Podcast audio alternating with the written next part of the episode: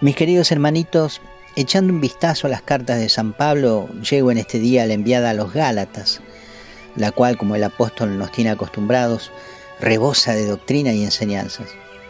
Porque sabrán ustedes el motivo de las cartas a las iglesias, era sostener a los creyentes perseverantes en la fe, pero también tratar algunos asuntos delicados que llegaban a oídos del apóstol y del cual él debería explayarse como hace un buen pastor de su rebaño. Una fe nueva, digamos, como la de los Gálatas, que eran un pueblo pagano hasta que Pablo les predicó un día y creyeron, necesita acompañamiento. Más sabiendo que el enemigo de Cristo y de la iglesia anda siempre por los alrededores buscando a quien devorar. La primera observación de San Pablo a este pueblo de creyentes es que al parecer ha aparecido entre ellos otro evangelio. Bueno, esto es lo primero que él expresa, aunque luego se corrige diciendo que no es que haya otro evangelio, sino que hay en Galacia algunos que pretenden deformar el evangelio de Cristo. Y observando el versículo 10 del primer capítulo, al parecer esta deformación del evangelio del Señor estaba en que se estaba desviando la atención de Dios hacia los hombres. San Pablo lo menciona como agradar a los hombres antes que a Dios. Y luego de hablar de su conversión y de cómo se dedicó al ministerio entregado por el mismo Señor Jesús, después de ser un aguerrido perseguidor de la primera iglesia, menciona un altercado que le enfrentó a Pedro, al cual menciona como Cefas, que es el nombre que Jesús le otorgó a su discípulo Simón y que significa precisamente piedra. Fue en estos días que se instaló la discusión entre judíos por el tema de la ley de Moisés, la cual unos opinaban que los nuevos convertidos deberían observar, ya que Jesús vino de familia judía y había observado también la ley. San Pablo se encarga de diferenciar estos pensamientos alegando que se trata de dos tiempos diferentes. Antes de Cristo todo judío para justificarse delante de Dios debía observar la ley, pero una vez realizada la obra salvífica de Cristo mediante la cruz, este inicia un nuevo tiempo, una nueva generación que nace y se consume en Él, el tiempo de la gracia. Lo que significa que ya no hay obra alguna referente a la ley que cumpliéndola me justifique delante de Dios y que me otorgue su perdón y su favor, sino que esto sucede ahora mediante la fe en Jesucristo, en el cual debemos ahora creer para poder ser salvos. Por eso San Pablo llega a decir de la ley de Moisés que en este nuevo tiempo cumplirla es ya un hecho infructuoso, que no sirve y no da fruto alguno. Pero tampoco el apóstol quiere menospreciar la ley que fue entregada mediante Moisés a aquel pueblo nuevo, liberado de las manos del faraón, sino que al contrario, lo califica como pedagogo, porque era para aquel tiempo la única manera de comprender la voluntad de Dios, lo que era de su agrado y lo que no. Mediante la ley se establece el culto, y digamos de alguna manera que se catequiza al pueblo para entender lo que es pecado y lo que no, lo que es agradable a Dios y lo que no. Se les educa incluso hasta en lo referente a la pureza, con mandatos de higiene personal, como el lavarse la cara, las manos y los pies, aunque les parezca increíble. Hoy en día nosotros sabemos que muchas bacterias y gérmenes son trasladados a los alimentos si no nos lavamos las manos para comer, por ejemplo.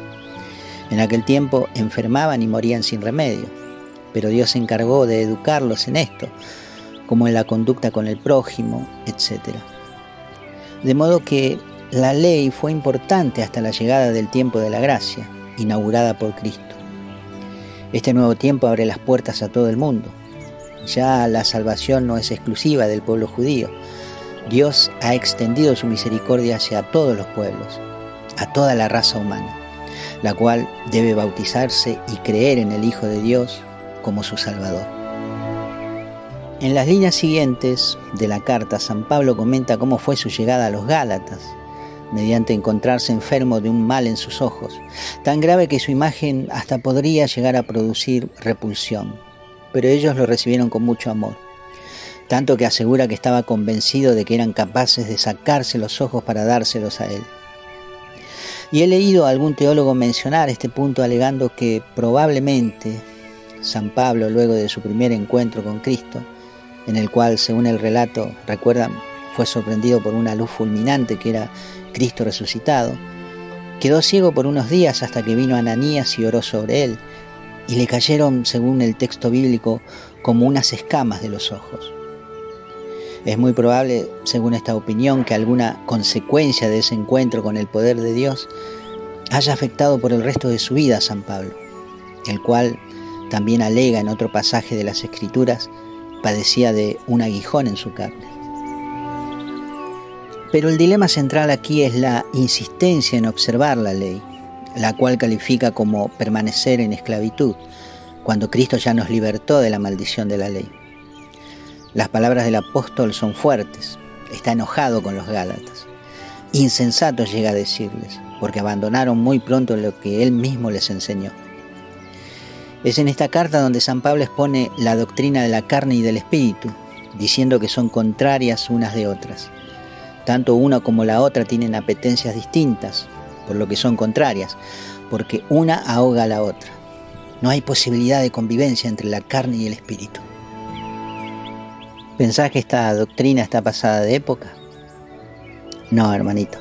Prestemos atención al problema que Pablo enfrentó con los Gálatas. No sea cosa que estemos prestando más atención también nosotros a un evangelio distinto que al verdadero. El Espíritu de Dios es espontáneo, su corriente es totalmente imprevisible. Jesús le dijo a Nicodemo que el Espíritu de Dios sopla donde quiere y oímos su voz, pero no sabemos de dónde viene ni a dónde va. El fin del mandato de Cristo a la Iglesia es que iluminemos al mundo y que cada uno vea su propio pecado, de modo que podamos arrepentirnos a tiempo y alcanzar la salvación. A partir de ahí se inicia una nueva vida, con un cambio al que Jesús llama nacer de nuevo, porque no hay otra forma. El hombre viejo debe morir y junto con él todo su pecado. El nacimiento nuevo nos mete en el tiempo de la gracia, en donde el Espíritu de Dios nos espera para derramarse con dones extraordinarios para el bien común de la Iglesia. La carta a los Gálatas es corta, fácil de leer, tiene solo seis capítulos. Léela y si querés, comentame tu apreciación. Y si tenés alguna duda sobre algo y te puedo ayudar a comprender, voy a hacer lo mejor que pueda. ¿No te parece que hoy es un gran día?